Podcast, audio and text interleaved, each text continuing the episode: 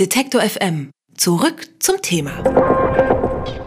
Ein Hauch kalter Krieg im Sicherheitsrat, das sagt die Tagesschau. Und dass die diplomatischen Beziehungen zwischen Russland und der westlichen Welt angespannt sind, das ist, glaube ich, bekannt.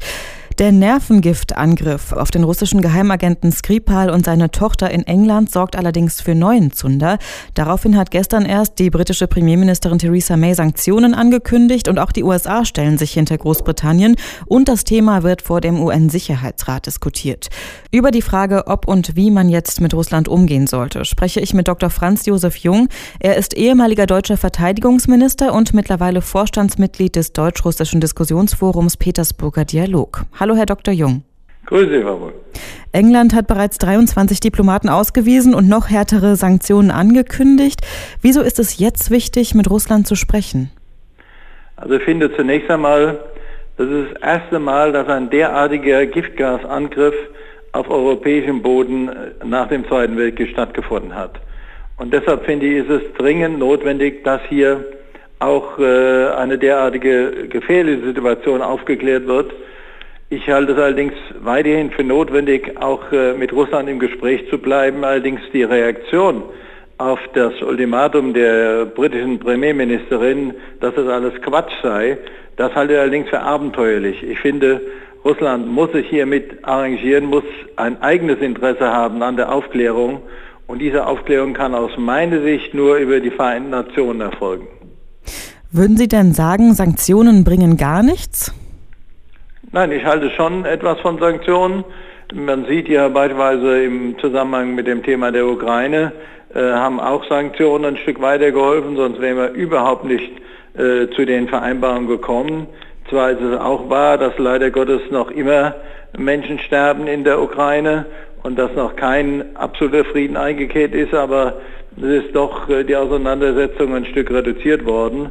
Ähm, und ich habe auch den Eindruck, dass äh, Russland selbst diese Aktion doch ziemlich merkt. Es wäre aus meiner Sicht viel klüger, auch aus russischem Interesse, sie würden sich hier mehr arrangieren und mehr äh, dialogbereiter zeigen, um auch hier wieder zu einer Situation zu kommen, dass man beispielsweise äh, nicht über Sanktionen sprechen muss. Sie haben ja schon die Annexion der Krim gerade angesprochen oder auch die Unterstützung Russlands in Syrien, wo eben die Regierung ein totalitäres Regime unterstützt. Wie schätzen Sie denn diese Tatsachen ein oder dieses Verhalten? Also ich halte, ich war ja nur mit dabei, als äh, damals Präsident Putin äh, auf der Münchner Sicherheitskonferenz letztlich das angekündigt hat, was äh, er jetzt realisiert hat, sowohl im Hinblick auf die Ukraine als auch im Hinblick auf äh, Syrien. Das ist ein, natürlich ein eindeutiges Machtinteresse Russlands. Aber ich finde, äh, so kann das nicht äh, akzeptiert werden. Wir waren damals im Gespräch mit Russland im Hinblick auf eine strategische Partnerschaft. Ich bedauere sehr, dass sich die Situation so gravierend äh, verändert hat. Und das hängt letztlich vom Verhalten Russlands ab. Und deshalb ist Russland aus meiner Sicht dringend, dringend aufgefordert, hier sein Verhalten zu verändern und gerade auch im Hinblick auf die aktuelle Situation alles zu tun, dass dieser gravierende Giftgasangriff hier aufgeklärt wird und Russland sich wieder sozusagen in die Weltgemeinschaft äh, begibt. Denn letztlich haben sie auch mit, dem, äh, mit ihren äh, Aktivitäten äh, in der Ukraine die europäische Friedensordnung verletzt. Viele Stimmen sagen jetzt in diesem Zusammenhang, gerade mit dem Giftgasangriff, man müsse die Kommunikation zu Russland als gescheitert betrachten. Und auch Sie haben ja gesagt, schon Sie haben äh, versucht, eine Partnerschaft aufzubauen mit Russland. Muss man vielleicht irgendwann sagen, wir haben so lange gesprochen und jetzt kommuniziert, wir müssen jetzt einfach mal andere Maßnahmen ergreifen? Das hat keinen Sinn mehr? Also das würde ich nicht sagen. Ich bin schon der Auffassung, dass der Dialog immer noch äh, das bessere Mittel ist und auch die diplomatischen Bemühungen, äh, bevor man gegebenenfalls über andere Maßnahmen nachdenkt. Ähm, ich sage noch einmal, wir waren damals auf einem sehr guten Weg im Hinblick auf das Thema der strategischen Partnerschaft. Wir haben ja auch im NATO-Russland-Rat auf Ministerebene immer die Dinge diskutiert. Deshalb bin ich es beispielsweise für dringend notwendig, dass auch der NATO-Russland-Rat nicht nur auf Botschafterebene äh, den Dialog führt, sondern auf der Ministerebene und dass man hier wieder auch politisch äh, in eine andere Situation kommt. Vielleicht gibt es eine Chance, dass nach den Präsidentschaftswahlen in Russland man hier doch wieder in eine andere Dialogsituation eintreten kann, als es bisher der Fall ist.